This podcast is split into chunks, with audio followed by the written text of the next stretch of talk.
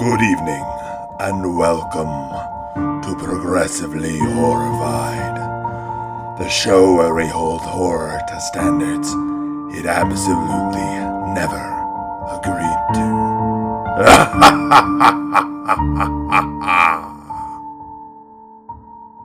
Good evening, and welcome to Progressively Horrified, the podcast where we hold horror to progressive standards it never agreed to. Tonight, we're talking about the Christmas musical for people who hate Christmas musicals, the movie that single handedly kept Hot Topic in business for a decade, The Nightmare Before Christmas. I am your host, Jeremy Whitley, and with me tonight, I have a panel of cinephiles and cinebites. First, my co host and comic book writer, Ben Kahn. Ben, how are you tonight? I'm great. I just watched The Nightmare Before Christmas. Fantastic. And next up, my frequent collaborator, comics artist, and certified vampire aficionado, Emily Martin. How are you tonight, Emily? I'm confused. We're, I know it's Christmas, but this film is telling me that this is Halloween. It is downright demanding, asserting, commanding that this, in fact, is Halloween. I can see That's where right. your confusion stems from. Yeah, I mean, I'm still processing that. I mean, we've got here. I mean, I fucking love this movie. It's a perfect Christmas movie.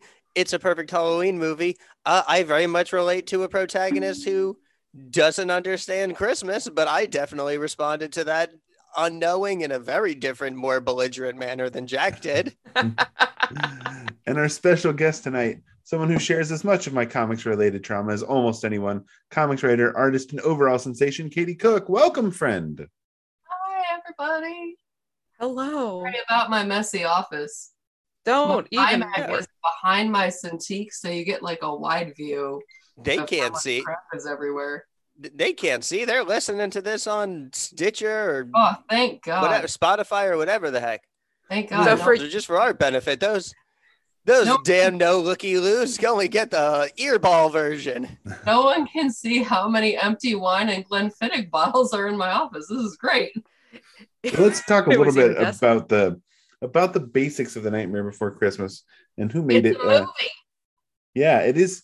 It is directed by Henry Selick, uh, as opposed to popular uh, Yes. belief that for some reason it's directed by Tim Burton. Tim Burton Um, did not direct this, and Neil Gaiman did not direct Coraline. It was also Henry Selick. Fucking give Henry Selick proper credit, god damn it. For real. Michigan guy. If it's if it's creepy children, it's probably him because he directed also, like you said, Coraline, James and the Giant Peach, which is an even creepier movie, and Yes. Monkey Bone of all things. It is it is based on the poem by Tim Burton, and he apparently Yeah, wrote some of the script. poem. He did a little book Yeah. based on it with illustrations, um, which is where a lot of the designs came from. Yeah, all the style. It's all Yeah. Tim Burton's like drawing style. How Yeah. much of the credit should go like er, again, it's all a team effort. Everything is super collaborative. But to me, the fucking superstar of this, aside from Henry Se- uh, Henry Selick's directing, is goddamn Danny Elfman. Oh yes. Yeah. And I'm sure Yeah. Danny Elfman had his little fingers in the uh the design pie because there's a lot to unpack about Oogie Boogie Man. Well, that yeah, I mean, some of the so the original Tim Burton poem, which I, I read as we were getting into this, is just Jack, Santa, and Zero, and that's pretty much it. It's, Yeah. you know, it's that first, it's the Jack's Lament stuff, the Christmas door, Christmas town, and then at the end of the movie, basically, there's no Sally, no Mayor. Uh, um, theoretically, the kids are there, but they're just described as scary things that come to kidnap Santa but yeah, no no Oogie Boogie either. Um, but it is also co-written by Caroline Thompson, who also wrote Edward Scissorhands and Adam's Family and Corpse Bride, and Michael McDowell, who also wrote Beetlejuice and Tales from the Dark Side. So it's a real Tour de force. A lot of crossover here. Let's- Yeah. Yeah. Also a very A lot of the elements Tim that Burton mark movie. the good Tim Burton movies. I'm Yeah. seeing a I'm seeing a de- I'm seeing a detectable notice of pre Planet of the Apes talent. Well, and of course, Oh, Danny God, Elfman. What's the joke? Oh my god, it's um Danny DeVito takes a phone call and he realizes it's Tim Burton, so it's like he automatically pulls out his five foot tall top hat and says, oh, right there. Oh, we get some we get some very tall top hats in this movie. Oh yeah, the tallest even. What I realized about Told what's happening. because I, I I love this movie. This is Yeah. one of this is one of the movies that as a kid made me truly love Halloween. Just glomp onto the imagery and the everything and of Halloween and be like, "Yep, this is my favorite holiday."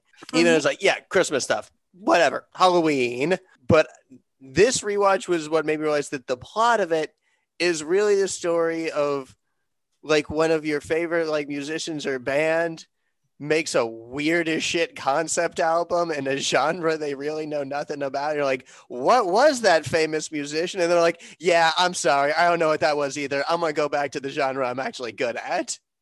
yeah i mean it's it's this the story of the artist or if, if you go further the individual failing disastrously and then growing from that Yeah, let's let's first uh, discuss.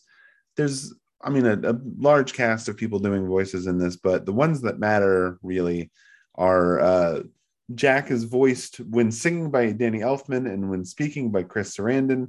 both of whom Our, dealt quite a bit with on the show. our old buddy Chris Sarandon back from Child's Play. Child's Play's own Chris Sarandon, and then Moira Rose herself, Catherine O'Hara, is doing the voice of uh, of Sally, and then Ken Legend. Page in a fantastic turn as Oogie Boogie, who is one of my favorite Disney villains. Yes, I am also definitely a big fan of Glenn Shadix as the mayor of Halloween Town. Yeah, Mhm. uh, Glenn Shadix, who uh, was in Beetlejuice as the uh, decorate as the uh, Otho the decorator in Beetlejuice. oh though and catherine o'hara was also in beetlejuice Again, if this movie had come out like five years later, it absolutely would have been Johnny Depp as Jack Skellington.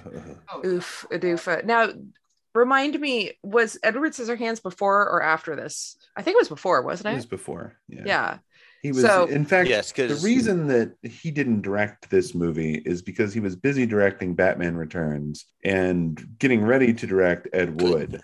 And he didn't want to be bothered Two with the amount of time that this was going to take, which was three Hon- years. So, Yeah. honestly, fair and also two great movies in his um repertoire. Batman Returns and Ed Woods are def- are two of the- his best movies, yeah without a doubt. I mean, other than Uh, but yes, of- Edward Scissorhands was 1990. Nightmare Before Christmas is 1993.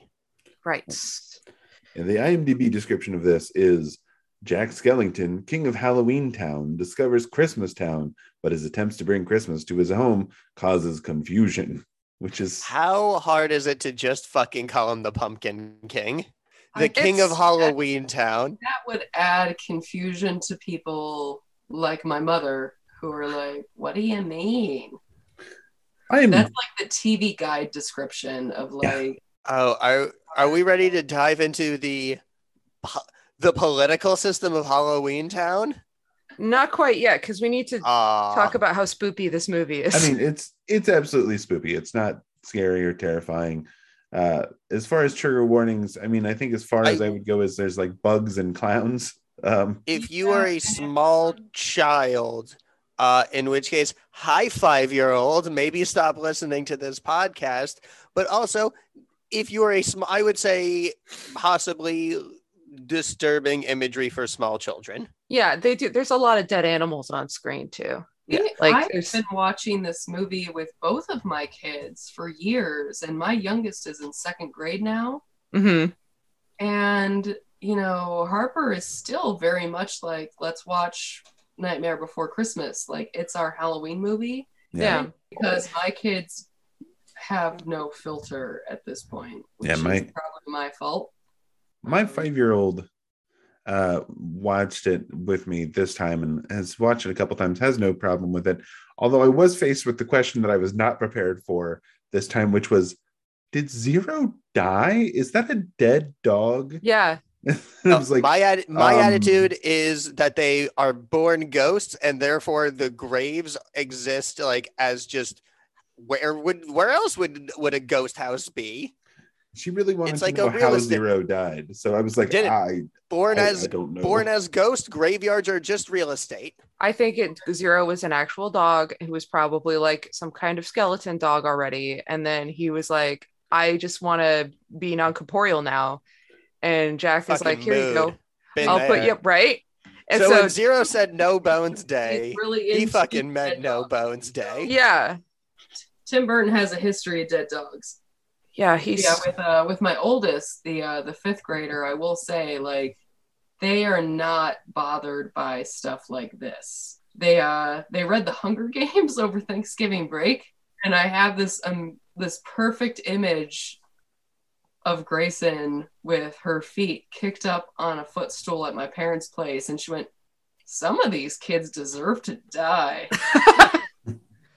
Grayson has watched Poltergeist and The Shining and all these other things. And each time they're just like, oh, well, some of those were a little bit heart pounding, weren't they? oh golly. Sociopath. Oh, God. What is happening here? Well, I think that it, in terms of um, what kids are are sensitive to, I mean, it has changed over time. I I can't. I know I sound old when I say it, but like you know, when I was a kid, Ren and Stimpy was new. Now Mm-hmm. every every cartoon is like, you know, gotta at least reach a particular Ren and Stimpy level of just weirdness. So this movie is also a lot more like gross than you know a movie like like Paranorman, which is sort of a similar thing, or like even Coraline. Like Coraline is scary, but this movie is just has this kind of gross element that's fun, but also can like be a little bit disturbing for people, whether they be children or not. So you know, I um, think Coraline is way creepier than this movie. yeah, it's it's got the the It's co- the circumstance of Coraline is a lot It's sinister. scarier. I mean, it is like a Christmas movie. I mean, I think that comes with being a Christmas movie. It wants creepy imagery without being in and of itself creepy.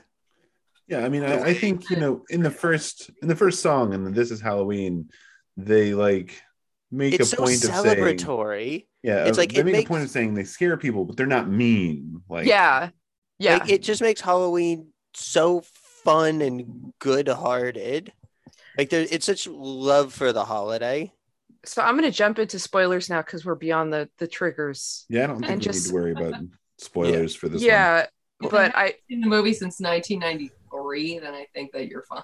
oh yeah yeah yeah. I mean like it's all you you have to watch this movie in order to get citizenship. especially in Halloween Town. Yeah, for real. Um, The, the greatest Disney Channel original movie that isn't Zenon Girl of the 21st century or Zenon the sequel. Um, or The Magic Jersey, which must be terrifying for those poor professional athletes just to have their bodies taken over by children. Okay, mean- well let's let's do Okay. a quick run through of the plot here, and then we can talk about all of our all of our many theories and feelings about uh, various elements of this movie. Um, sure thing. because it's it's a tale as old as time. A skeleton king uh, wants something more than the repetitive task of scaring people that he's been doing for his whole life, even though he's really good at it. So he goes for a long walk and finds a portal to an alternate dimension where all they do is Christmas. He convinces the rest of the Halloween themed lackeys to take over Christmas, even though they don't really understand it, and hires three delinquents to kidnap Santa Claus. The only person who tries to stop him is Sally, a ragdoll Frankenstein with prophetic visions and an unrequited crush on Jack. The kids capture Santa. Jack takes his place, and then the kids throw Santa down a chute and into the uh, to play with Oogie Boogie, the boogeyman. Uh, after terrorizing the world on Christmas, Jack is shot down and realizes that he's screwed up and needs to go save Santa, and Santa can save Christmas. Sally, meanwhile, has tried to save Santa and gotten herself captured. Jack shows up just in time to rescue them, destroy Oogie Boogie, and send Santa off to save Christmas. Jack and Sally finally end up together, and Santa brings Christmas to Halloween Town. The end. Yeah, I mean that is that is the plot. There are also It is a- songs. It is a tight 80 minutes told mostly through song. And I say this as someone who generally does not like musicals. They are all bangers. Oh, there yeah, ain't a bad song in the bunch. They're I mean- all good. Is I'm Danny Elfman. out there that Sally can do better. Oh yeah, Yeah. Like 100%. Although Why are you I, doing this to yourself? I guess if I guess if Sally is entirely limited to only the characters we see in Halloween Town, then Like, I'm worried that, that werewolf dude is really nice. yeah, it may have we given the chance to the clown with a tearaway face? Yeah. no, we shouldn't. maybe You not. should obviously. join the vampire polycule. Like, No, the, the thing- vampire polycule, the, the strongest queer rep in this film. Vampire Oh polycule may be our, you know, salvation for Sally, but I think that Sally's destiny is to create her own partner because she can she can obviously she sew herself Oh, she could just take whatever she likes from anybody in that town and sew them together. right? Oh Yeah. yeah, I'm all about this now. Okay, yeah. My new Like. I don't If she doesn't have like him, she just kills him. That's Oh, yeah, you she just tears there. them apart and recreate, you know. Be like, I don't that have- didn't work. A master's degree in psychology with a full PhD. What? So I don't feel qualified to fully talk about whatever the fuck is going on with Dr. Finkelstein putting half of his brain in a body he makes and then marrying it. I mean, he's a narcissist. I don't even know where the fuck to begin with that. a lot of these that's the one thing about the Halloween Town folks is that a lot of them are narcissistic, and that's because they're you know they're monsters, and that's okay, you know, because they they have a very very specific system and a specific purpose that they follow. Yeah, Kind of like, hey, this is my this is my identity as a were person. I'm a vampire. I'm a witch. yeah. Although definitely those vampires do they they care about each other a lot. Um, and I know I'm a certified vampire aficionado, but like these vampires in particular, I, I care a lot about, and I think that we should talk about them more as a society. Maybe not necessarily on this podcast because we have other things to talk about here. Fantastic design, all non-binary, um, f- like wonderfully creative, beautiful singing All the vampires are he, they, Yeah, like or they, he's. or or just they because like who knows? Um so anyway um that i'll just say that about the vampires. With Oogie Boo- Oogie Boogie, I really picked up on this time was Oogie Boogie comes literally undone by just like happenstance, almost like something catching the seam, and then he comes literally unraveled. But the whole movie, he is he is scared shitless of Jack. Like Oogie Boogie's like, if Jack finds out what I'm doing, I'm fucked. Like, what is Jack going on that's got Oogie Boogie so scared? Like, where's the scene where Jack just fucking throws a hands and just I mean, slaps the shit out of Oogie Boogie according to, to- Santa back? according to the Game Boy game Oogie's Revenge, uh, which is the the sequel to this, as much as it exists, definitely Uh, canon that he was uh, he was thrown out of Halloween Town for for being like going against the spirit of Halloween Town uh, by Jack, and you know is, Right. is uh, seeking his revenge on Jack for whatever reason. Um, well that's I the thing think, is it's, I think it's important to note that both Oogie and Sally are not part of the poem and are not necessary to the telling of this story yeah um, and are, are added in the movie. It pulls a Which I little love.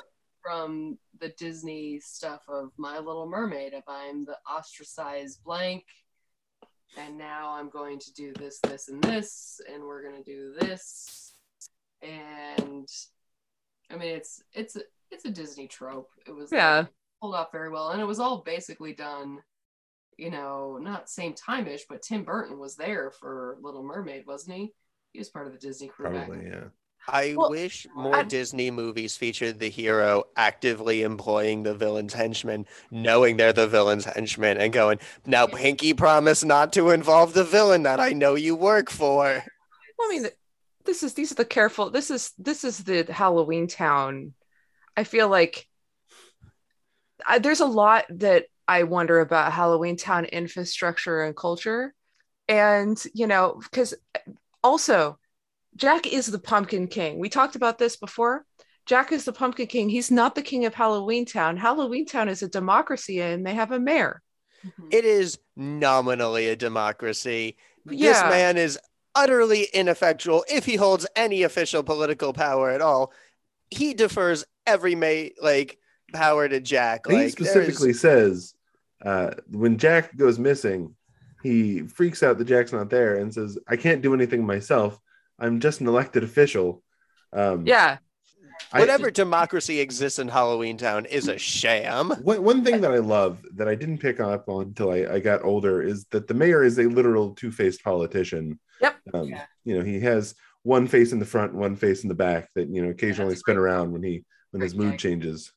The the there's a lot to talk about in the style of this movie i mean there is nothing there's nothing like it There's nothing like it's so good. I visually, this movie is a stunning tour de force. This is a visual masterpiece of a film, I think.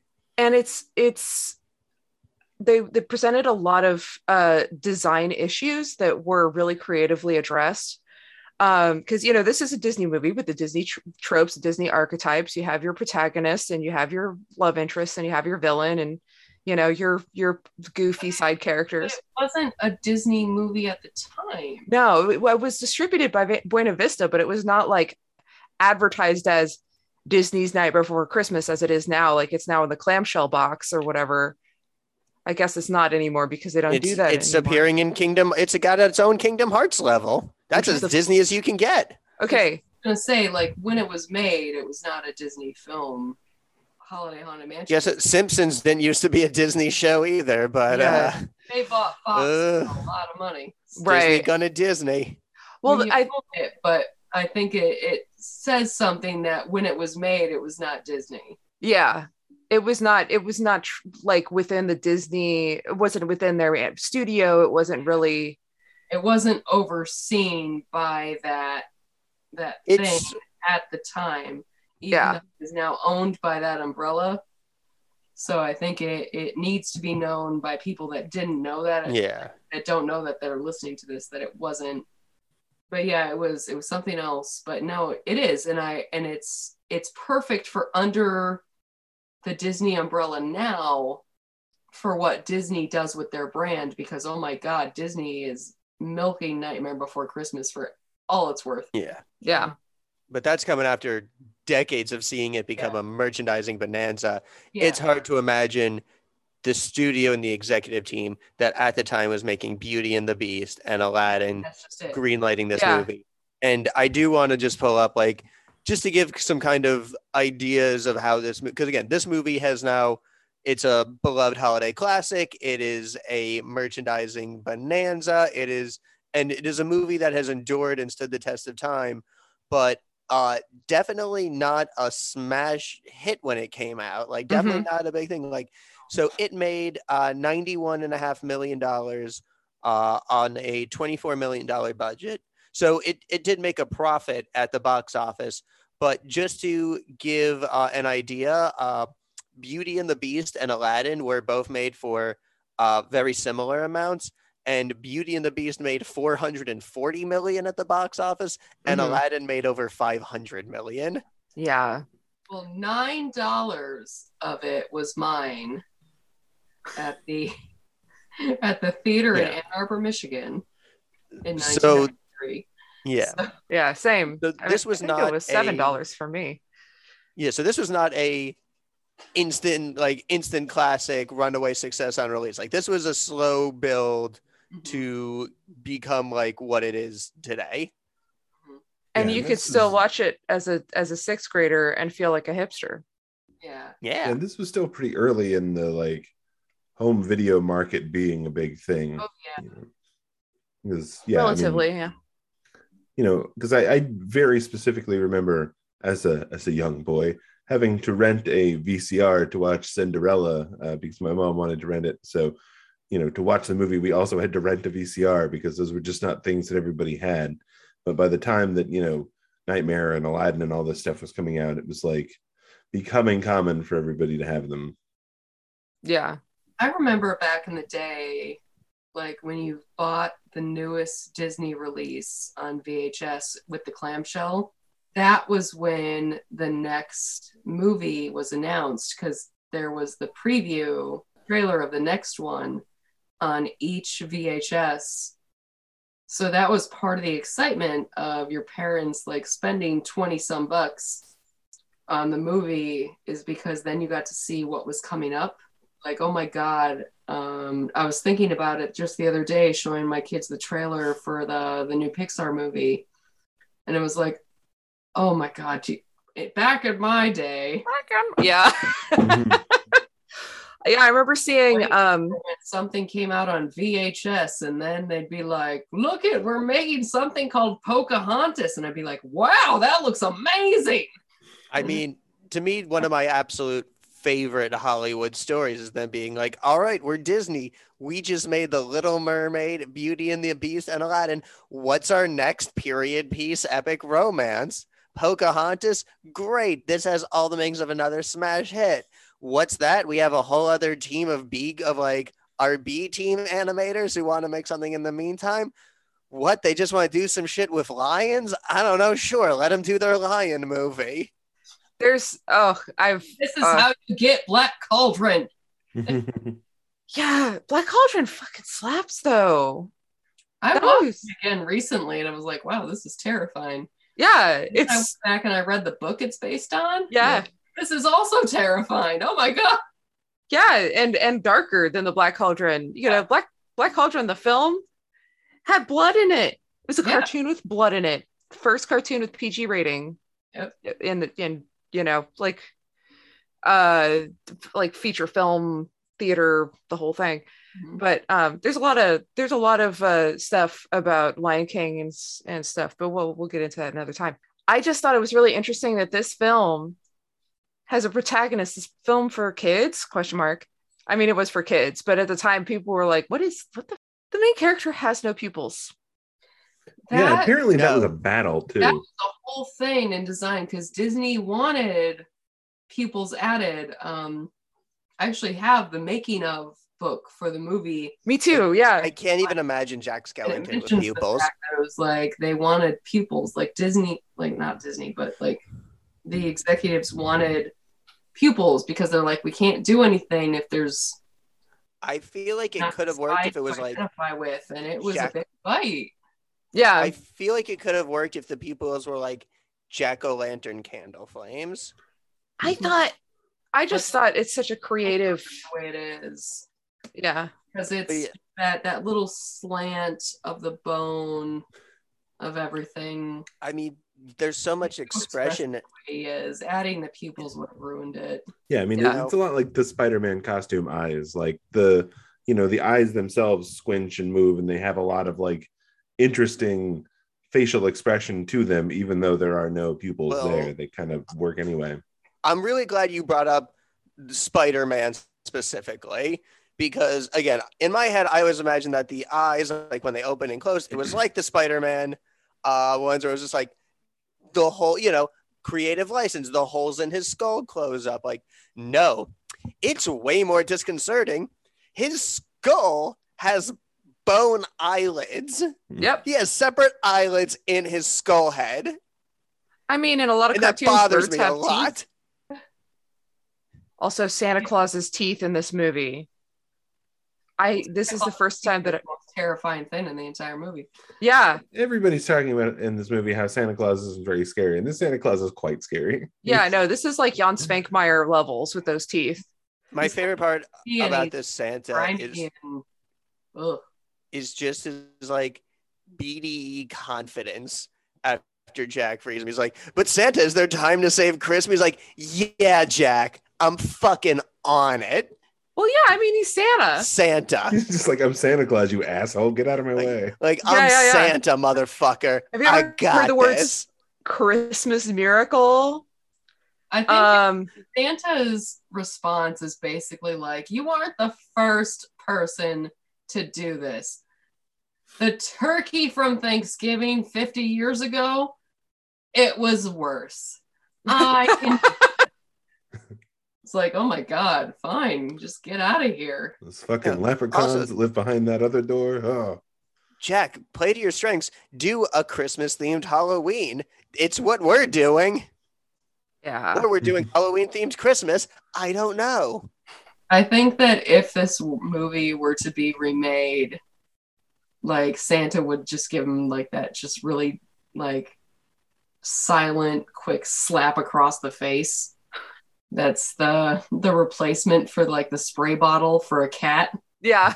you just see Jack's little skull head spin on the top of it. Yeah. It'd be great. So I No. I want to go to the beginning, back to the beginning of this film, which is the only I think the only part that really adheres the most to the poem, which is like holidays come from trees. Complex cultural heritage, Jesus, absolutely not. Trees. But there is something very interestingly secular. And you know, we, we, the the things that we know about holidays these days um that is a lot more of the of public knowledge and like elementary school level kind of stuff with that pageantry is uh it brings up a lot of interesting questions about like is this forest full of i mean is is this is are these trees just like secular essentially capitalist pageantry of these holidays? If I go far enough into this forest, will I find the tree with the American flag? And if I go through the American flag door, I wind up in Fourth of July Merca town. No, Where's there's already the one of those. There's one with fireworks on it. Um, I look at it as the seed of an idea okay grows into the tree. Um, so that's always kind of how I've taken it of like every holiday is from a seed of an idea and then it grows into this thing that becomes bigger than it is. that's Um, illuminating Yeah, it's such a fun concept. It's definitely something I don't need, nor it's something I definitely don't need like an explanation for. It's Yeah. definitely it's such a fun yet high concept yet easy to understand concept yeah, that I'm just certain amount of totally magic to it. okay. Like it's not even clear what the barrier between like the real because it's not like Jack goes out a door to get anywhere. He just walks through and he's like, "Cool, I'm in the suburbs now." yeah Um, It's and like you a- know what? I'm I'm okay with that. Like I'm okay just kind of taking this world a little bit on dream logic where apparently this is a world where yes santa claus is real we know he's real he shows up at everyone's houses every year we are expecting him the thing that I I love a little bit about it is that you know think of a holiday, think of Christmas, and like I said, it's the, it's that one seed that's planted of like okay, so here's the one thing that we do, and then all of those traditions that are built on top of that are you know like okay, so one person did this and we liked it, so we took it and we did this. Mhm. and then so many people did that so now all of a sudden we did this and we did that. And then think of the fact that you know um, how we currently think of um, santa is built off of Haddon Sundblom's paintings for coca-cola. Yep. And that is now part of the Santa and Christmas mythos. So basically, everything that is built on a holiday is the fan fiction of other people that liked the idea and built it. And then we liked the one thing from it. So we went, okay, okay, okay, okay yeah and they did all of that stuff on top of it and that's one of the things that i love about some of these traditions because it took one person to be like cool. I really like the idea of like putting some pine trees on my head with some candles on it. Yeah. And like lighting my daughter's head on fire. And someone was like boom. Santa lucia. And so now that's a thing. Someone was like, let's decorate this tree. And a bunch of people were like, yeah, I'm into that. You yeah wanna let's bring a tree inside I, Uh, Cool look at him outside and again it's it is it's it's it's that whole thing and it's the same thing in nightmare before christmas of like hey let's build build build build build build build build build um but this might come from the fact that i was raised by a bunch of batshit crazy atheists so my views on holidays are really weird I mean, it does make me wonder if Jesus is wandering around Easter Town somewhere. he is For Christmas see the town. bunny i'm Very The realizing bunny's there, but also Jesus is there. It's like the mayor and Jack. You know, The... mayor jesus it's only Mayor elective Jesus. official can't do I'm- anything for himself I'm realizing now that with this movie, kind with this movie and its exploration of the concept of our myths and beliefs about holidays reflect onto a meta meta mythical reality that exists on top of ours. Man was getting this as a child so the fucking gateway to Neil Gaiman and Terry Pratchett as an adolescent. oh yeah well i mean nightmare before christmas is basically hogfather yeah like Yeah. that's the thing terry Yeah. pratchett wrote this story and then tim burton i mean i don't know if there's His a, hog father. It's totally fucking Hogfather. Yeah. Yeah. And and Hogfather has its own discussion about the origins of the holiday and all that kind of stuff. Um the, the interesting thing to me is that all of these places are outside of the real world but also aware of the real world because they you know show up that one day of the year to do their shit and then they go back to Well, their town up. Oh my god, it's what I stole. I've completely stolen this from fucking Neil Gaiman. Is the wall from Stardust? yeah. It's like, hey, here's our here's our line, and here's everybody who knows about the stuff that you don't know about, and here's you. Yeah. Like, I mean that's a that's I an old completely stole that. I was like, eh, eh, eh. We're I have to say- wall, or you're on this side of the wall, and Nightmare Before Christmas does the same thing of like, you're either on this side of the wall or you're the world. Yeah. Um, I'd want to check out Passover Town. I would not want to go to Yom Kippur Town. there's a lot of guilt tripping in Yom Kippur Town. Um, No food and all the guilt. this this movie does do a good job of making things like There's only one book in Yom Kippur Town, and it's the Book of the Dead. that's every town's got to be fucking spooky the, though uh, 'cause that- the terrible tree that nobody likes, which is the weekend after Christmas with your in-laws tree, where they just do nothing but talk about the fact that you didn't come for actual Christmas. that's well that's on the you- outskirts of Christmas Town. And like, then between they the give you a wrapped thing of toothpaste and say, "I would have given you an Amazon gift card if you would have come for Christmas." Man, I'm so sorry Jewish this happened Christmas to you. Town, where you just go out to Chinese restaurants and movie theaters, and it's just a whole town of that, I guess. sounds amazing. Yeah, right? yeah yeah, on the for outskirts of real. christmas town there's just a bunch Yeah, of Jewish just a of, Christmas is uh, amazing. Jewish Christmas is legit one of my favorite fucking holidays. Go see the new Ghostbusters movie and get some sweet and sour chicken. I'm in. I am. Do it all. Where's the door? Yeah, well the the movie this movie does do a good job of kind of keeping things like writing that line of keeping things very identifiable as the holidays but as secular as possible. Like, you know, I'm pretty happy that the uh that they never went into the Thanksgiving door.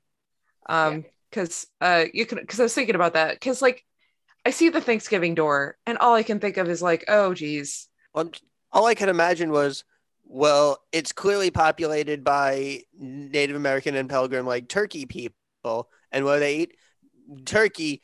Oh no, it's just turkey people eating turkeys. This is a terrible cycle in Thanksgiving Town. Turkey Hannibal and Turkey Will are there and they're like, you know, hanging out and fixing beautiful turkey dinners for each other with their Oh, turkey God. dogs. I don't know. Okay. Thanksgiving door is just my mother waking me up at 5 a.m. going like, is it too early to put in the turkey? It's like, I hate this door. This is the said this is a question you have to answer yourself from your heart. That's the moral of the Thanksgiving nightmare before Thanksgiving. But no, Um, I, I do think that's one of the things I love about Jack discovering Christmas is that there is no religious context Yeah. discovering it. He loves the lights and the pageantry and just how adorable Christmas is. I love the scene where he's trying to scientifically quantify and understand Christmas Yeah, like the meaning with of like lab Christmas. equipment. What's this? And it's, you know, because he hasn't had that weird level of joy in his own holiday. So there's a, there's a sweetness and an innocence to what Jack looks at when he's like, "What's this? What's this? What's Jack this?" is Well- Jack is absolutely an exchange student, like who's going to a different country for the first time, and he's Oh, like, that's great way everything it. here oh, is Oh, yes. great. This I'm also- wonderful. just realizing that there's elements of Jack's character arc in Ralph from Wreck It Ralph. Oh yeah. Because it's like, imagine going your whole life and not having pie. And then you're all of a sudden in this world. Because he does, he sees a pie and he's like, what's this? And I can imagine being like an adult seeing apple pie for the first time in my life and being like, I have been lied to my entire life This is what is it's like there is there there's so much more to my life because no one told me that cinnamon and brown sugar with apples is a thing. It's like when I course, your first, first watched impulse it. is to take it all over. Right. I would not, Like, I'm gonna not eat any of the and I'm gonna apples in Halloween. yeah. Don't eat the apples in Halloween Town, just as a general rule. Right. I mean, okay, so there's another angle of this movie that I was thinking about. Is this movie about appropriation?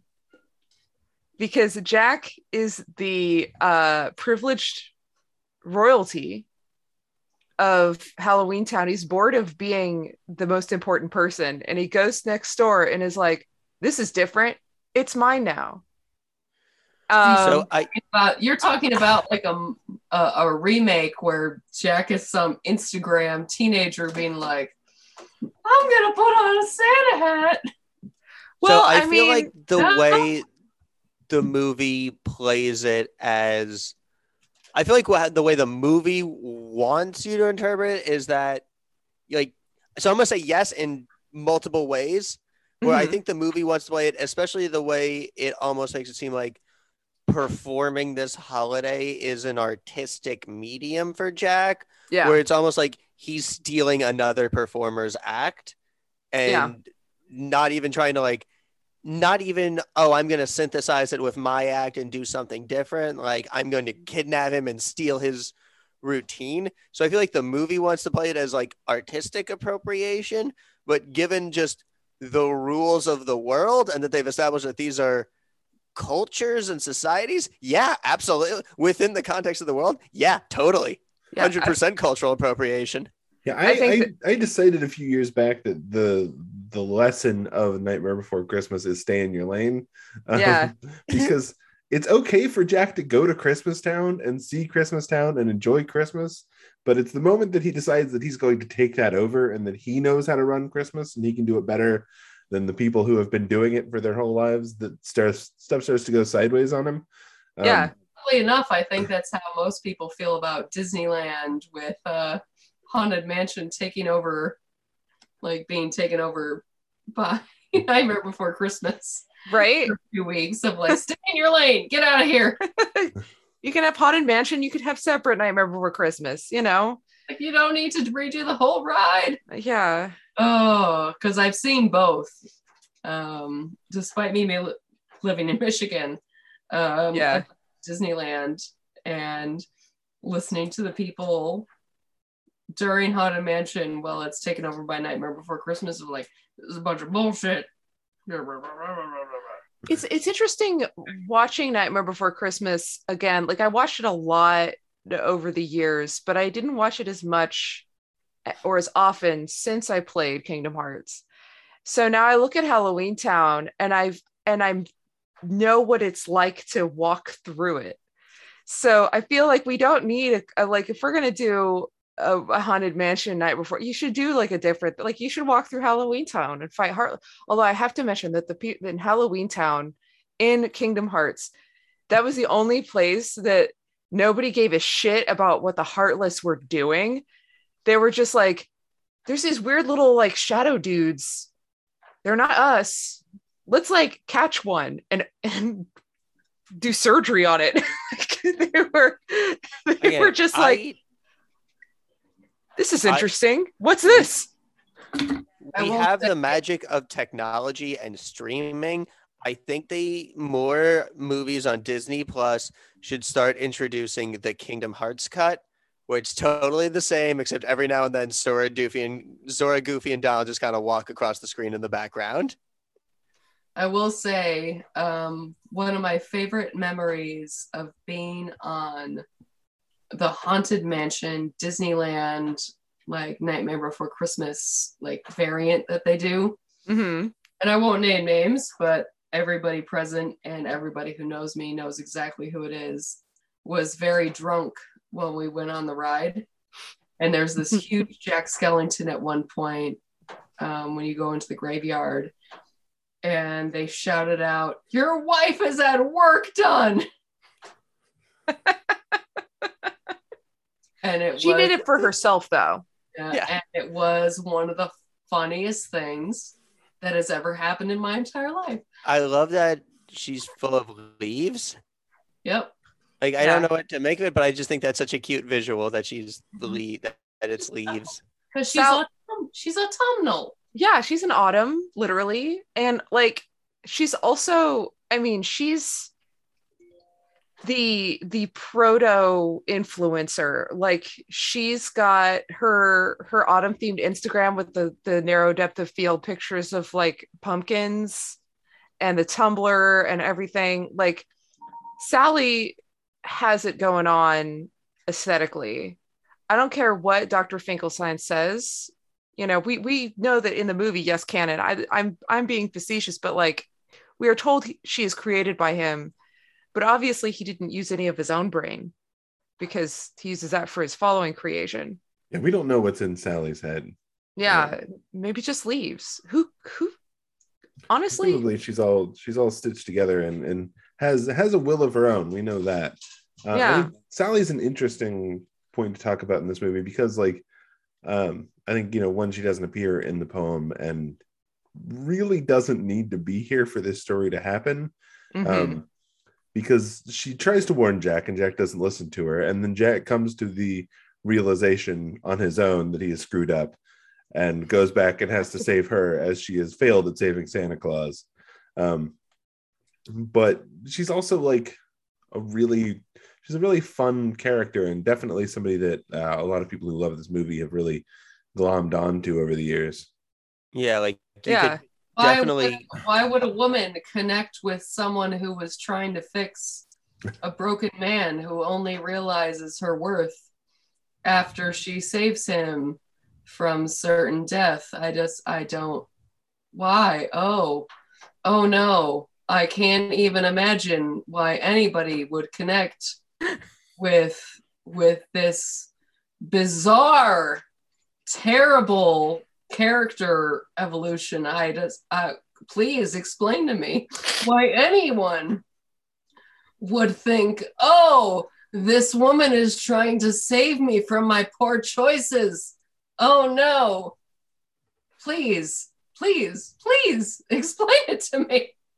There's no movie out there like this y'all. There's no one there's nothing. No. no It's nothing totally like unique. this ever And it's just a weird Like- coincidence that Yeah, Hot Topic is sells these right next no to the one Harley has Quinn heard of strip. before. Like even other claymation movies, like there's other movies that are musicals, there's other movies that are claymation, that are even like horror, like kind of like kids horror claymation, but nothing with this level of imagination and atmosphere that is also a musical and a dope musical. yeah i mean yeah to be serious that is that is like um it is good. I mean i think it's sort of the the storytelling staple that if you're going to go nuts with style like this movie does um which it is just incredible. Like i you know as an artist i can talk about it all day and talk about like all of the design decisions and how they totally kick ass. Um but you know you don't want to you don't want to vary maybe like a you know in a movie that is this intensely like in terms of its craft uh unique plot wise you don't necessarily want to go too far I mean, I mean, Sally is written to save Jack. yeah know? and that's the only thing Sally could not save him from. Is like if Jack was like, "I'm moving to Florida to take up murder and playing the trombone," she'd be like, "I'm out." That's what Dexter other than needed the trombone. Sally is in it to win it. Well, they're also Right. dealing with the unknown. Like, you know, only Jack has this idea in his mind, and he- he's like, nobody's going to understand me. No one's going to understand what this is. So I'm just going to tell everybody what to do. And they're going to take my word for it because I'm the Pumpkin King. And that's just it. And then he's like, Sally, you're the only one clever enough to make my Santa suit. And it's a very reluctant, oh, I have to be part of this. Yeah, I didn't like that. I didn't like that Oh, complimenting as manipulation. Well, yeah. I feel like they were they were kind of ships in the night in that whole conversation because he was telling her to you know like oh be part of this and Sally's like no I'm trying to warn you this is a bad idea and he's like thinking that she I don't think he's trying to manipulate her so much as he just thinks he doesn't like he's not listening to her. Um Oh, he But- yeah, that's a, that. Yeah, that's more. Yeah, Yeah, He, it- he wants to hear what he only wants to hear what he wants to hear. yeah, and he thinks that she's like, "Oh, I'm not re- I'm not worthy of like making your Santa suit or whatever. This is not the Santa suit's going to be a disaster." And he's like, "No, the pattern's right here. It's fine. It's just red there and it's white there and you don't have to be modest, you know. Go ahead, well, you know." And he just talks over her and Yeah, she doesn't Sally get is the the classic I can fix him. And it was Yeah. like, you want to smack her during the whole Yeah, thing. I It's mean, like, she's no. literally coming from one uh, obsessive controlling relationship into a into another. Uh, it's as, already as a disastrous. younger person, you know, you're like, oh, oh, it's so sad. They're gonna end up together, great. And as an adult, I'm like, no, no. Especially that I have, I have two girls, and I'm like, no. Yeah, yeah. If any dude treats you like this, you show him the door. You Sally that well the werewolf probably would um exactly that werewolf looks like he could, you know, good cuddles. be, be a good person to take home to your mother. Yeah. It's like Um anyone who wears flannel, it's fine. he's Maybe- got heart, he's got pathos, works hard because he's definitely swole. He knew that dead bat hat was a bad idea.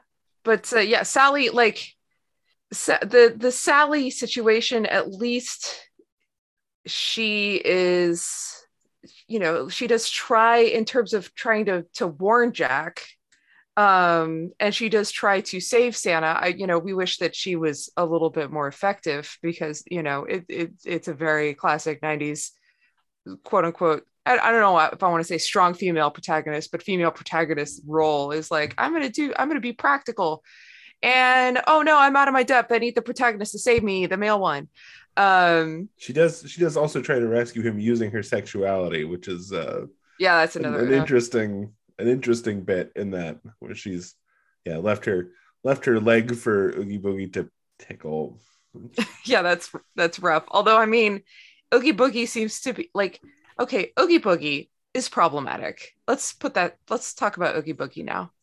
I mean, I okay. So the the first thing I want to talk about is the Oogie Boogie versus Jack situation. Like, what's the what is the difference? Do we think? Because like, I think they clearly say in the beginning of the movie that Halloween Town is about stuff being like, you know, scary but not dangerous, and My Oogie guess Boogie is- is is about uh chance for some reason he's really into gambling and and things being dangerous and bugs that's really his his thing is gambling and bugs Yeah, I mean, if I had to fanfic my way through a prequel, uh, my guess would be that like like you said, Halloween Town is supposed to be about scaring without hurting. So my guess would be that uh, you know, Oogie Boogie decided to saw things up a little bit. Um, and yeah, it's kind of like a little bit of a saw.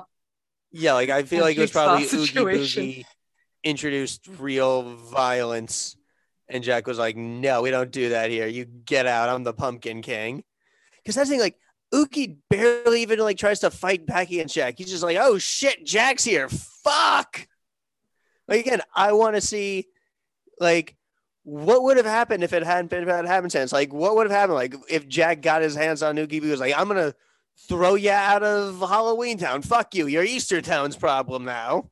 Well, uh, Oogie Boogie has very, very obvious uh weaknesses, And right?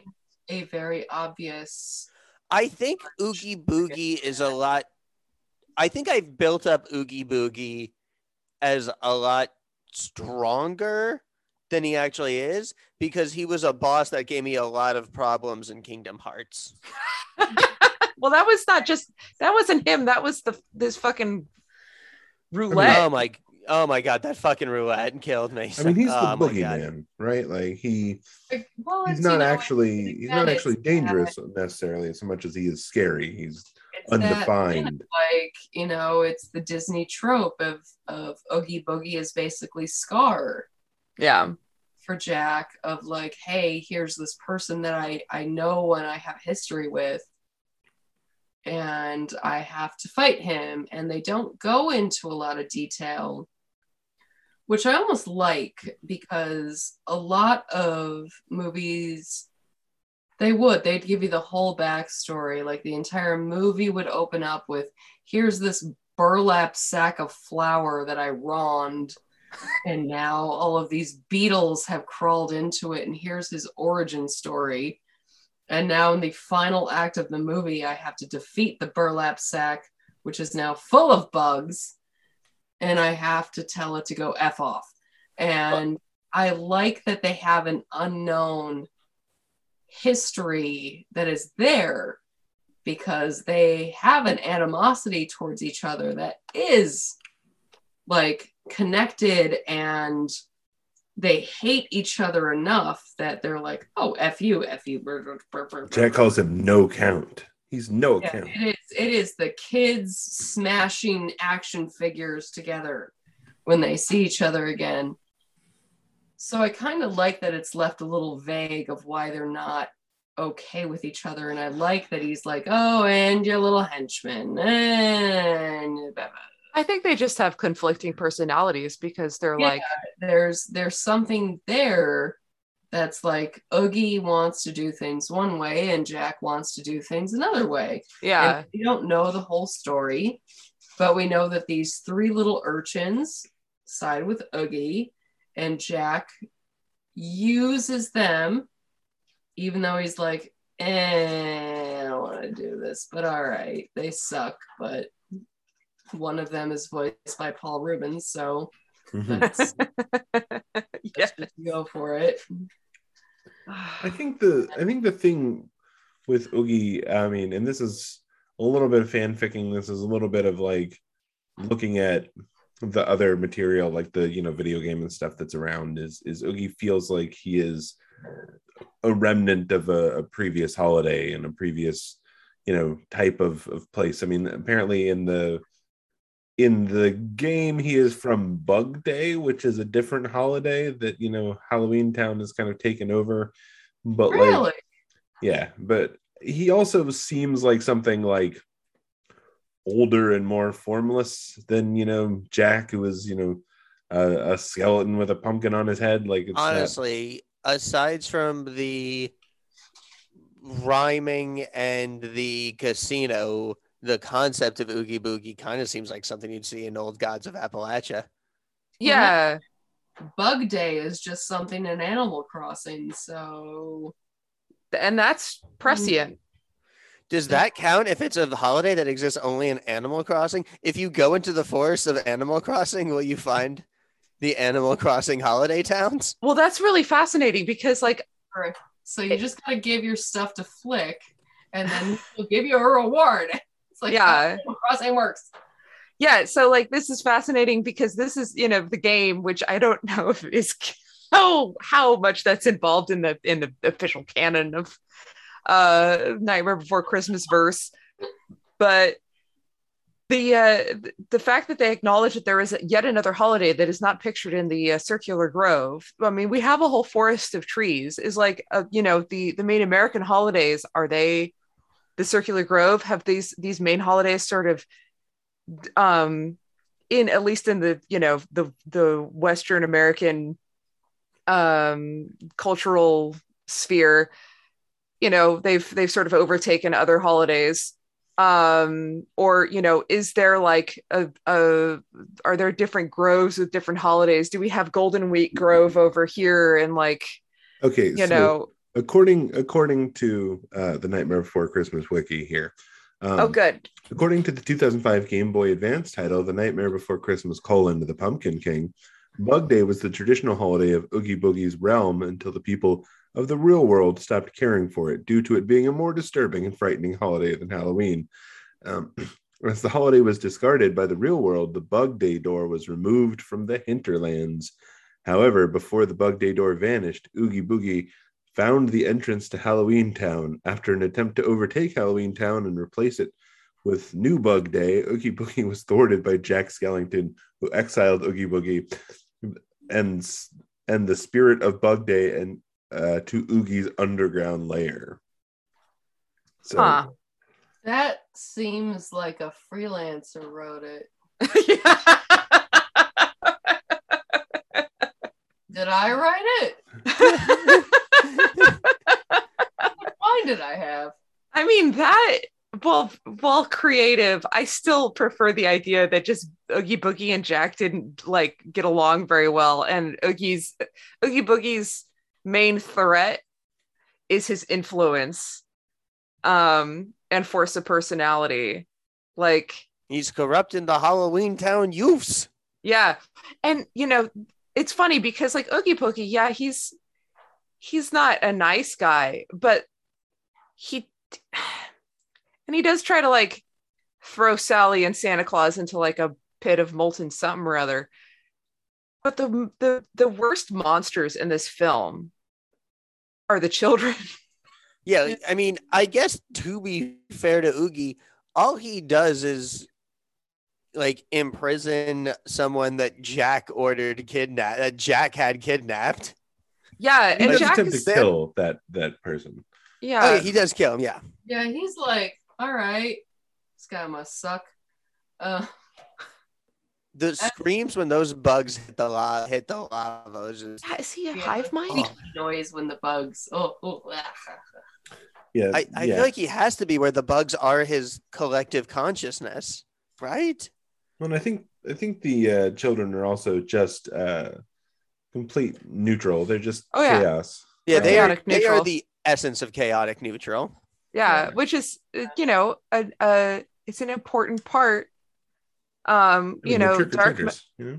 yeah like uh the dark magic is as important as the light magic as um established in the film classic the flight of dragons but speaking of which oogie boogie man Whoa. Yeah whoa i mean his Great his like villains. black light fucking casino rave is I is love the black light. off the hook Oh, just like one of the truly great animated villain songs. yeah It's crazy to think that that scene is stop motion. right Right? Because there's Yeah, how so much he- detail and care. yeah Apparently, there was more to it. Even there's like a scene that was in the original plan where they had bugs come out of him and do a dance with him, and Oh, yeah. they were like, "Oh nope, this is too hard to to animate. We're not going to do that." That's uh again in the the art of book, and then they have a couple of of scenes that they tried to do. yeah Yeah, along with the scene where it was revealed that he was Dr. Finkelstein the whole time, which is the worst twist. And apparently, Yeah, that would have been terrible. yeah that would have Yeah. now that's like that just when they begs more questions When they told Tim Burton about this idea, he kicked a hole in a wall, and I was like, "Yeah, that's right. Good idea." tim burton I calm down though reactions to licensed projects where they're like, well, how about this? And it was like, I will throw my entire computer and my phone out this door, and I will never answer anything again, and I'm just gonna leave. I'm gonna set myself on fire and dive into this putrid fountain just like the pumpkin king to prove my point I have children to support and a husband that I've been married to for 16 years, and I will just give it up all over this decision you just made. And that usually ends the conversation right there. um that's important insight especially for our listeners um If about you the creative process comics, just threaten to throw yourself in traffic, and that ends all arguments. Like maybe right that's there. not such maybe that's not such good advice Pro tip: This is how Katie Cook wins arguments against editors. Is that she edit is like, I'm gonna just threatens violent self-destruction it's like I'm just gonna leave. I will Well, I leave mean- comics and wander the wilderness aimlessly. Like I'm gonna leave the industry and everything else if you make me write it this way. bless If you cut my fart joke from this, I'm out. I will become a monk and I will stand on the corner outside your office daily. I'm gonna become a barista at the Starbucks, the closest to your office in Burbank. and piss in your coffee every day. And I am instead of soy milk, you are getting two percent. You piece of shit. Oh no. Every We might as well single day. Okay, so but I wanted to I want to say something about Oogie Boogie and the because we talked about Don Bluth for a second. Oogie Boogie to me reminds me a little bit of that alligator from All Dogs Go to Heaven. And there's some there's some cultural signaling there that isn't, you know, if you look like again, if you get into the quanta of it, maybe a bit uncomfortable, especially since Oogie Boogie's the antagonist. Now, you know, I was thinking about it and I'm like, this is probably only because like this this whole Oogie Boogie thing, like, why is he based on gambling? Why does he sing like this? Oh, it's because Danny Elfman loves the shit out of Cab Calloway. Like that's, you know, whatever racial reference that is within there, I think is is obscured by the fact that Oogie Boogie's place slaps hard and his Cab Calloway jam just fucking rules. And Right. You know, you know Ken Page also voiced King Gator, right? Kim Page? Ken Page, who voices Oogie Boogie, also oh! voiced Oh. King Gator in All Dogs Go to Heaven. So I didn't know that. I didn't I, I Yes. I thought it was like I it can't be that because there's long there's more people in Hollywood. Well, it's because I was trying to remember. It's been so long since I've seen All Dogs Go to Heaven. I watched it recently. It's just the big gator, and I remember the bone through the nose. the dog does die in that one. All the dogs die. All the dogs die. Eventually. Oh, All right. So what uh before we uh move to wrap this up, what is everybody's favorite song from this movie? What's what's the best song in this? I know it's probably low hanging fruit, but again, this song, this movie doing so much to just impact my celebratory love of Halloween. Uh, this is Halloween for me. But honestly, just the part where after he's been shot down and he goes, Yes, I am the Pumpkin King, is just one of my. I get goosebumps every time at that line when I watch this movie. Do we want to talk about at all like about how Jack Skellington, the Santa Claus, the possible fake Santa Claus, is being shot at with air- anti-aircraft cannons?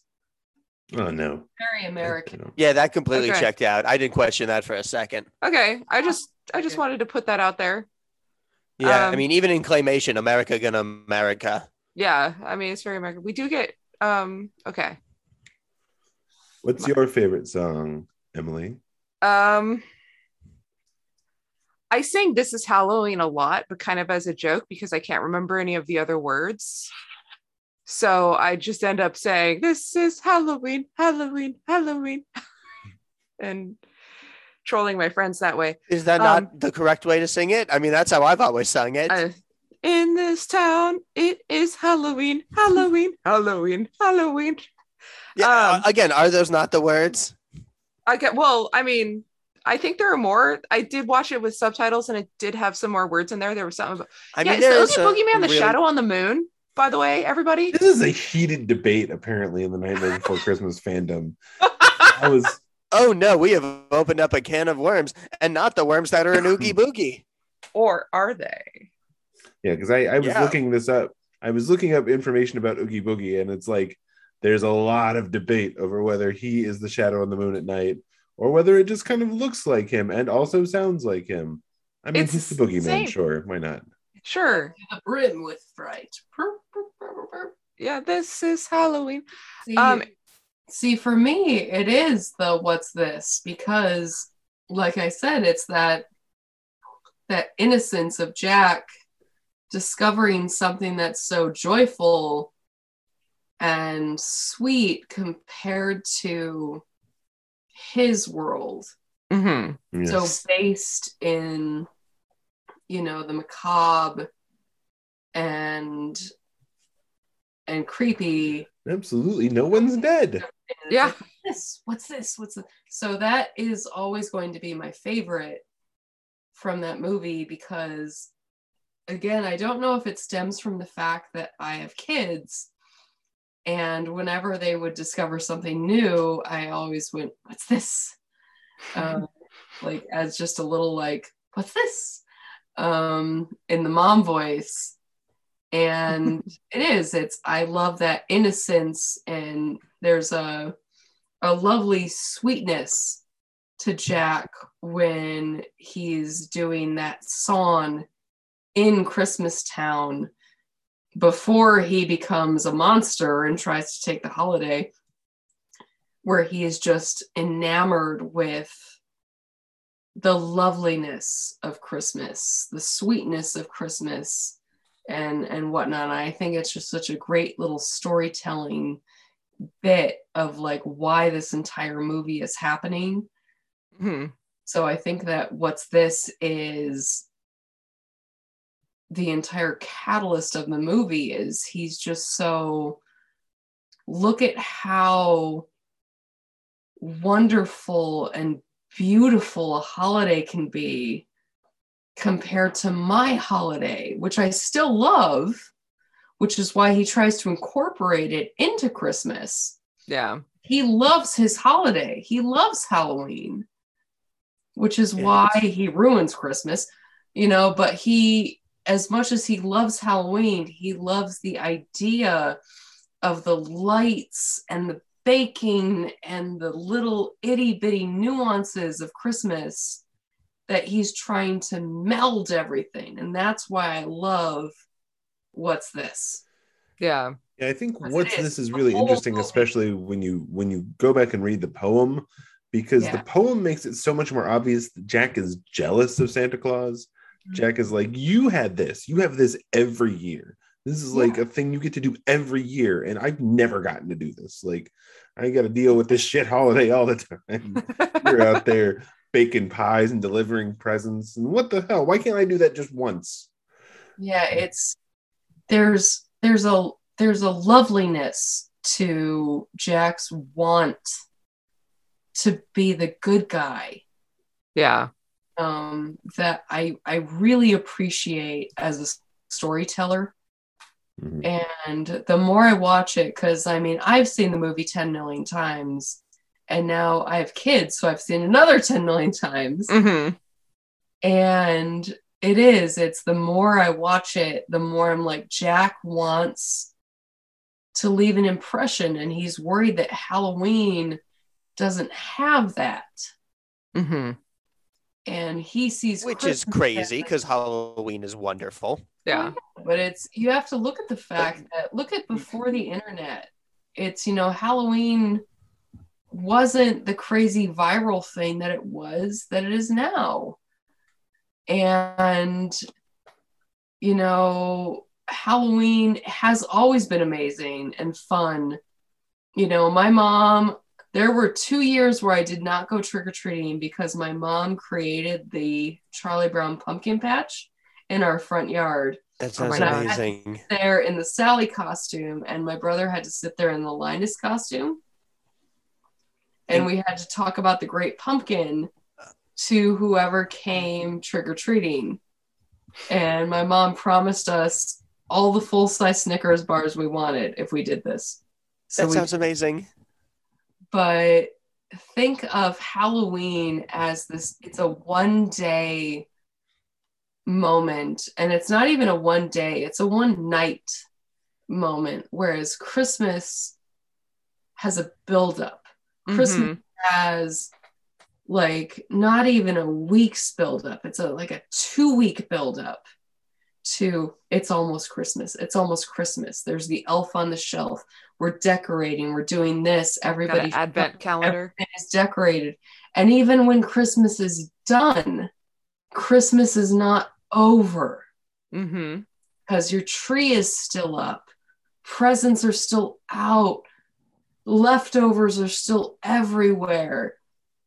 So Christmas is like a three week phenomenon hmm compared to Jack Skellington of this is my night where everyone gets a Reese's cup And I It's not, think even, it's not even his job. His job is to scare the shit out of the kid with the Reese's. yeah, and and Yeah. I think that one of the best takes on Halloween that I love is actually from Gravity Falls, Where they- Mhm. Summerween, where for one night it's Halloween in the summer, but they're all attacked by the shitty candy that nobody likes. Mhm. and all of the jack o' lanterns are carved out of watermelons because it's Summerween. And it's a great reflection on the fact that Halloween is a one day thing. Yeah. Whereas look at Christmas. Christmas started today, December 1st. Every single store Yep. started Christmas today. Every single person started talking about getting their tree today. No one talks about my birthday next week, but it's Oh no. Happy early birthday, by Happy the way. Happy early birthday. You know, I saw decorations going up like the December weekend after Thanksgiving. yes. Um, my my oldest birthday is December twenty first. Oh no. They're they're doomed, but everyone today, Christmas started today, December first. Jack Skellington, he gets one day, and it's over. And that's, I think, the appeal of let's take Christmas because it's this beautiful holiday enriched in this weird traditions. And I want it, and it lasts longer than my one day. Because think of it in the movie, they're like, okay, now there's so many days until next Halloween. That's it. Yeah. one night. Whereas he tried to take this holiday that people look forward to and it lasts for weeks and weeks and weeks and weeks. And even after it's over, people are still like, it's still the holiday season. But when Halloween is over, that stuff comes down. It is done. It is over. And we're out. Jack o' lanterns only last one night. That's just it. So I don't blame Jack Skellington for his want of something bigger than his one night of pumpkins and candy because he saw a world where people have stores dedicated to him that are not in a deserted Best Buy.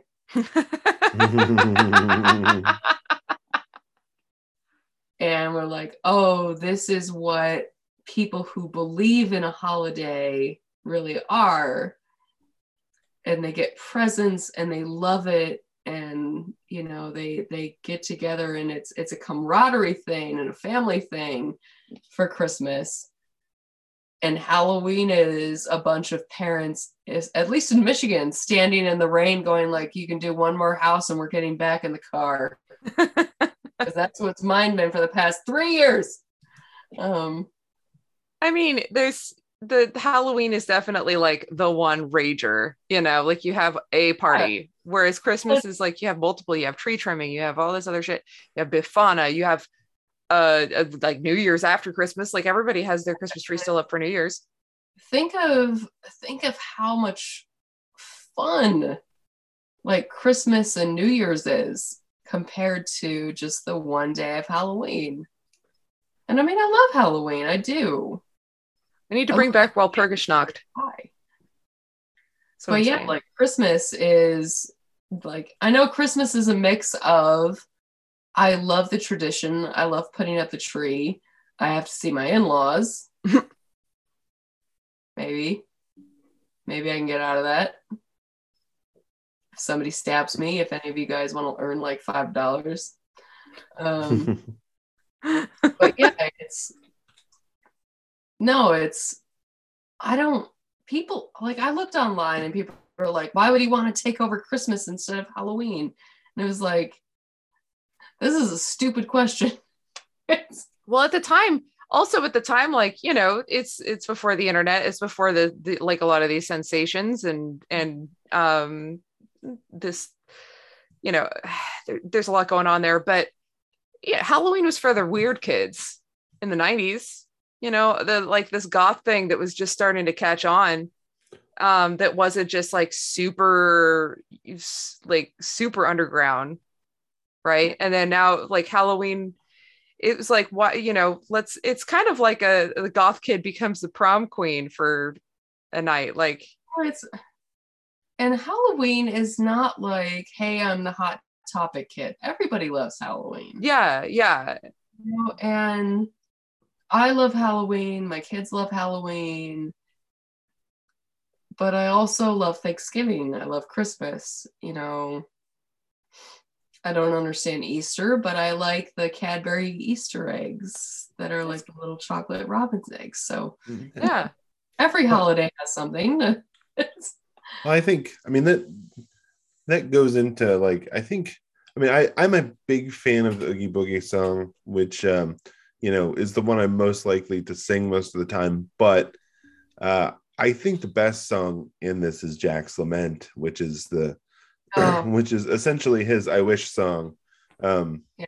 as far as it goes, where you know uh he is extolling all of these things that he's done, how amazing he is, all the different names he's known by throughout the world. This real like heroic Beowulf like poem of you know all the amazing things that he's done. And he's just like, but like it's just the same fucking thing every year.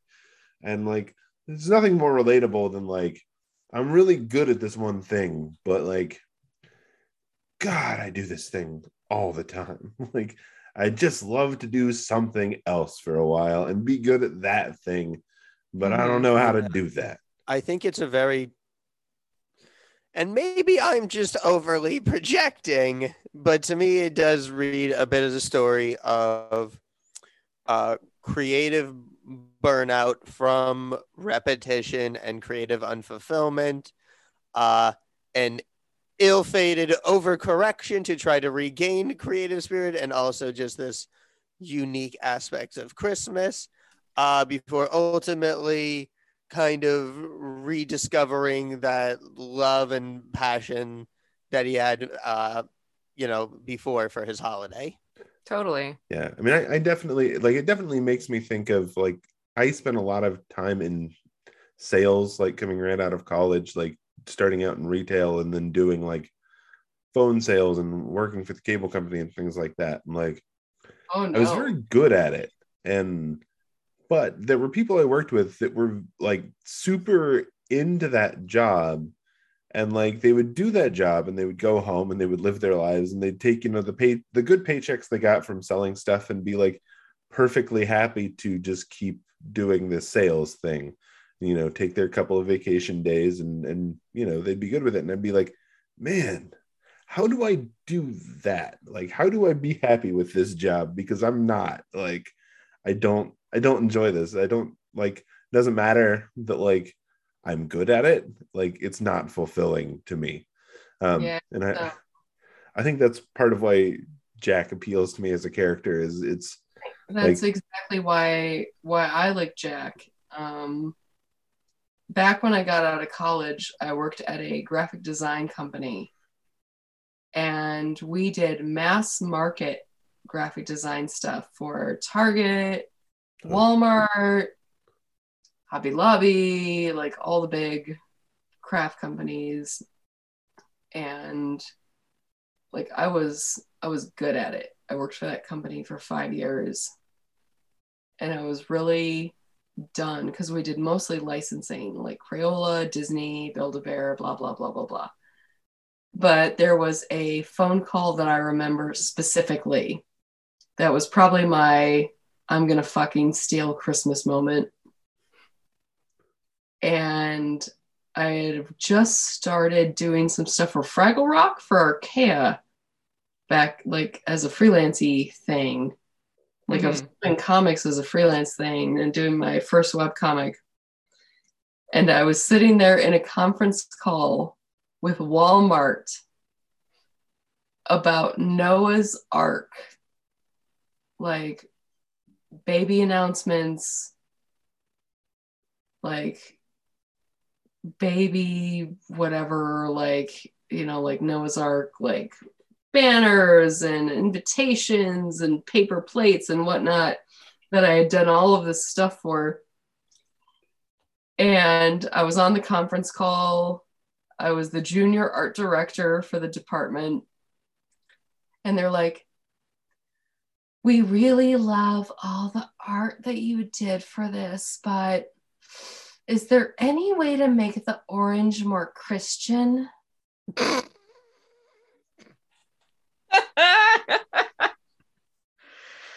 And I'm What's sitting the there. Jesus? What's the Jesus-iest shade of orange? My boss is giving me this look like, don't say anything. Don't say anything. And I just leaned into the conference then and went, Is there a specific Pantone for that? I mean, it's a- that is a fair question. And they're like, Mouse code. like Pantone they're like. I don't I don't know what we're asking for, but I just I know it's not right yet. I know that. Oh, And it's Ugh. like, and that was the day I went out to the car on my lunch break and I called my husband. I'm going to quit this job. I have to quit this job. good I'm for like- you. For It's real. like- It's like, I'm going to go freelance. I can't do this anymore. And that's where I get Jack Skellington, where he's like, I'm going to do it. I'm going to fucking steal this holiday. This is my holiday now because I remember that phone call. And I'm like, yep, I'm going to do it. when the mayor was like, Jack, we want Halloween black, but we want like Halloween black, right? So, like, I know Jack is like, oh, I'm going to give you Halloween my way. Because I was. so, I get the creative burnout moment of Jack Skellington. Yeah. No, I mean, like, I think he's he's incredibly relatable in that way as an artist. You oh, know, yeah. oh like God.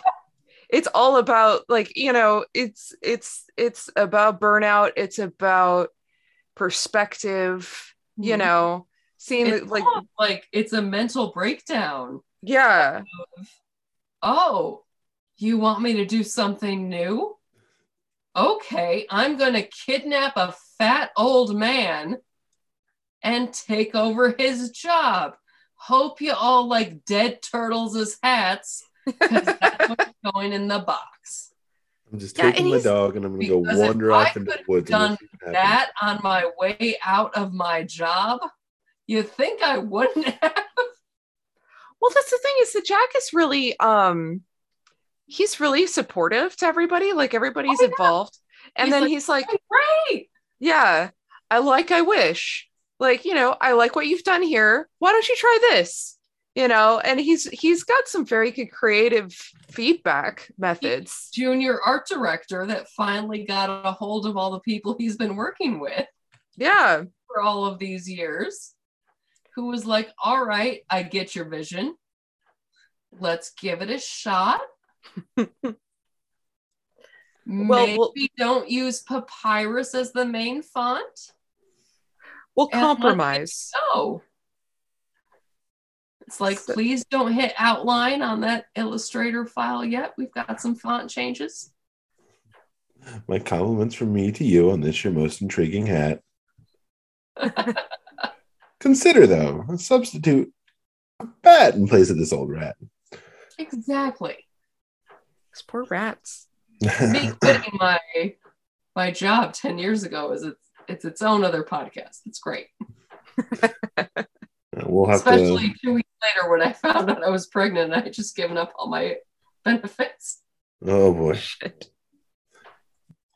Uh, well, that seems like as good a place as any to to wrap up. Do we have any recommendations for people uh, to check out now that they've watched Nightmare Before Christmas? Ben, what you got? Yes. So it's not a musical, but it is very, it is a kids movie that is claymation and a wonderful, wonderful take on smart take on horror. And that is Paranorman. Paranorman's amazing. Yeah. Oh, I love Fantastic. Paranorman. i second definitely Uh, Katie, what have you got? I didn't realize I was going to need to make recommendations. Um, are we doing it based just on Nightmare Before Christmas? Uh, you Sure. can recommend anything you want. Yeah. Every week I know I'm gonna have to make a recommendation, and yet every week it takes me by surprise and I'm unprepared. I guess it's, you know, again, it's been mentioned before, but if you like it, you have to watch Coraline. And if you haven't watched Coraline, that's really upsetting.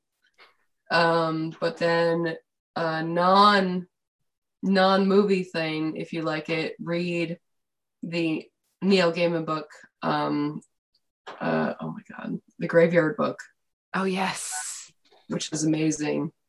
I just read it with my oldest, um, and they're obsessed with it. But like I said, Coraline is an amazing movie. Basically, the same team as Nightmare. Henry Selick does an amazing job. Um,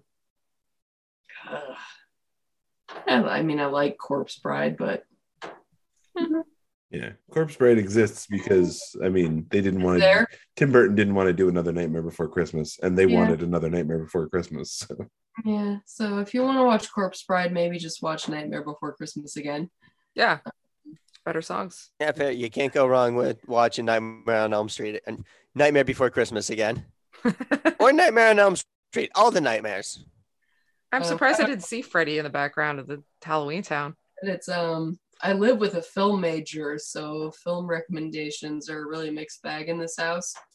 Uh, so it's either I get yelled at or they're great. So, Oh. Yeah, uh, so Emily, sorry. what did you want to recommend? Well, there's the Hogfather that I mentioned earlier. That's the book by Terry Pratchett, where um, essentially death becomes Santa Claus. Um, it's a good one, uh, and it's Terry Pratchett, so like that's it's in the Discworld series. Uh, there's a movie of that too that's actually pretty charming, and uh, it's Wee Free Men is my favorite of the Terry Pratchett. Oh, yeah. if you like hog you know i mean if you like this kind of wry humor like the tim burton kind of humor but with a little bit more of like a british meta spin yeah so Terry- like Terry Pratchett, you and I need to talk like not on this camera because we have a lot to talk about oh yeah Pratchett because I've read everything. i haven't read everything but i've read a lot Oh, then we have lots to talk about. oh excellent so hit me up on twitter uh Yeah, megamoth on I- twitter My husband hasn't read any of it, so I got no one. oh shit um no terry pratchett is fantastic um if you haven't heard of him Discworld. Yeah if or the discworld um you know if you've seen good omens the tv show and you love the the gay angels or whatever you know terry pratchett was one of the, the he's basically the reason that um aziraphale's gay and uh he's a fantastic writer no longer with us sadly. Um but he's got so many fantastic books out there in the discworld series so check those out um, there's another movie, another weird, um, I think it's a Hanna-Barbera movie called The Halloween Tree, which is all about like weird Halloween stories. Yeah. Um, that that one is really cool, I think. Um, it's Ray Bradbury who who wrote the story and narrated the the animated feature. So you can also read a short story. Um, Ben already said Paranorman. Anything by Laika, really, which is what the you know Laika wasn't. I don't think they were established as Laika when they made Night Before, Christmas, but there's an a series that predated all this called The Secret Adventures of or what was it? It was something uh the the Secret Adventures of Mark Twain or something like that and it was a claymation like straight up claymation. And actually the the guy who did that series was there was a whole situation with him and the founder of Laika. He was involved and and it's complicated. Look it up.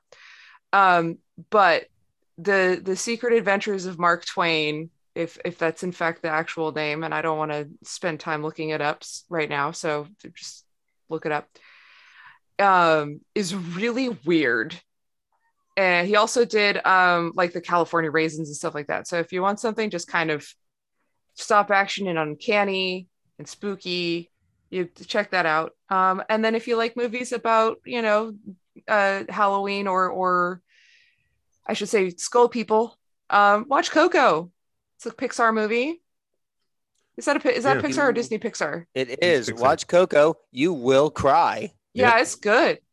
It's good. Uh, I really up enjoyed. This, uh, they can't see the picture. This is Coco. Oh, Coco's an incredibly cute tortoiseshell kitty. She's only four months old. Mm, She is ready to get down. Oh my god. She is very upset. She crawled up to my chair and is now very upset that I picked her up. Oh, she seems very Mm. upset. She's just sitting there and she's crying a little bit, but I have five cats. I have three. I sh- I might have five someday. I had five last year, but anyway. You can um, aspire. huh? I said you can aspire. Yeah, I Well, I'm it's good. because my oldest cat is 21, and every time the vet tells me she's going to die, I get another cat, and she doesn't die. Well, she's if she's living her best life, you know. She lives out of spite. Yeah, that's how you do it. Real artist soul. Um, so yeah, I mean, we've we've already mentioned like everybody involved in this is involved in, you know, Coraline, James and the Giant Peach, Edward Scissorhands, Adam's Family, Corpse Bride, Beetlejuice. These are all things that you can check out. Batman Returns. Uh, they're all kind of solidly in the same oeuvre. I'd also recommend uh, Wallace and Gromit's Curse of the Were Rabbit. Um, Amazing. It's so fun. Yeah, it's a fantastic everything that you love about Wallace and Gromit, uh, or should if you haven't watched Wallace and Gromit. Plus, it's a little more Halloweeny than their usual fare, and uh, it's it's incredibly enjoyable. It's a fun We've time. forgotten the crackers. Yep. And that's when every- you watch the Shaun the Sheep movie, too. Oh yeah. Yes, It's also so much fun. Cheese Gromit. a lot of times saying cheese, Cheese. Gromit. Cracking toast Gromit. Okay. Um, anyway, uh, so that that wraps up our recommendations. Uh, Katie, can you let people know where they can find you and your comics online? I live in a basement. so in your basement. You can find me in my basement, and I wish you good luck with that. If you can find me in my basement, I will give you a book or a cat. Good I'm luck. That would be down. handy. I'm Like- so down. Other than that, it's Katie can draw at everything, or I do nothing special on Webtoon. I've also written and drawn for Star Wars and Marvel and Everything. stuff. Disney. Emily, where can people find you online? Megamoth. At Megamoth. Tumblr. Twitter. Uh s- Patreon. Yeah, sure. and then Uh, mega underscore moth on Instagram. Ben, where can people find you online? Uh, find me uh, benkahncomics.com, uh, Twitter uh, at Ben the Kahn. Uh, go check out Renegade Rule and uh, Immortals Fenyx Rising from Great Beginnings. Fantastic. And I am on Twitter and Instagram at jrome58. My website is jeremywhitley.com. Uh, go order some comics, I guess. I'm, I made some of those. Um, the web, the, the podcast is progressively horrified. Come help us out on Patreon at patreon.com slash progressively horrified. Twitter at prog horror pod. Our website is progressivelyhorrified.transistor.fm. Like, subscribe, all that good stuff. Um, thank you again to Katie for joining us tonight. This has been this has been a lot of fun. This is awesome. For Yeah, having thank you. Thank you so much for coming on. Sorry if I was really grumpy and annoying. No. So so nice talking to you guys. Yeah, thank you for joining us so much. And thank you to everybody out there Thank listening you. for joining us as well. Uh, next week, you'll hear our anniversary special, which we've already recorded. Um, so it'll be a lot of fun. And uh, well, this will be coming out on Christmas Eve. So uh, to any of you celebrating, Merry Christmas. This is Halloween, Halloween, No, no, Halloween. it's, it's Christmas. This is Christmas. Hall- It's a Christmas movie. Making Christmas. this is making Christmas. What is this? I'm a dead rat. All right. Yep. Until next Have a great time, night, stay everyone. horrified. Stay jolly.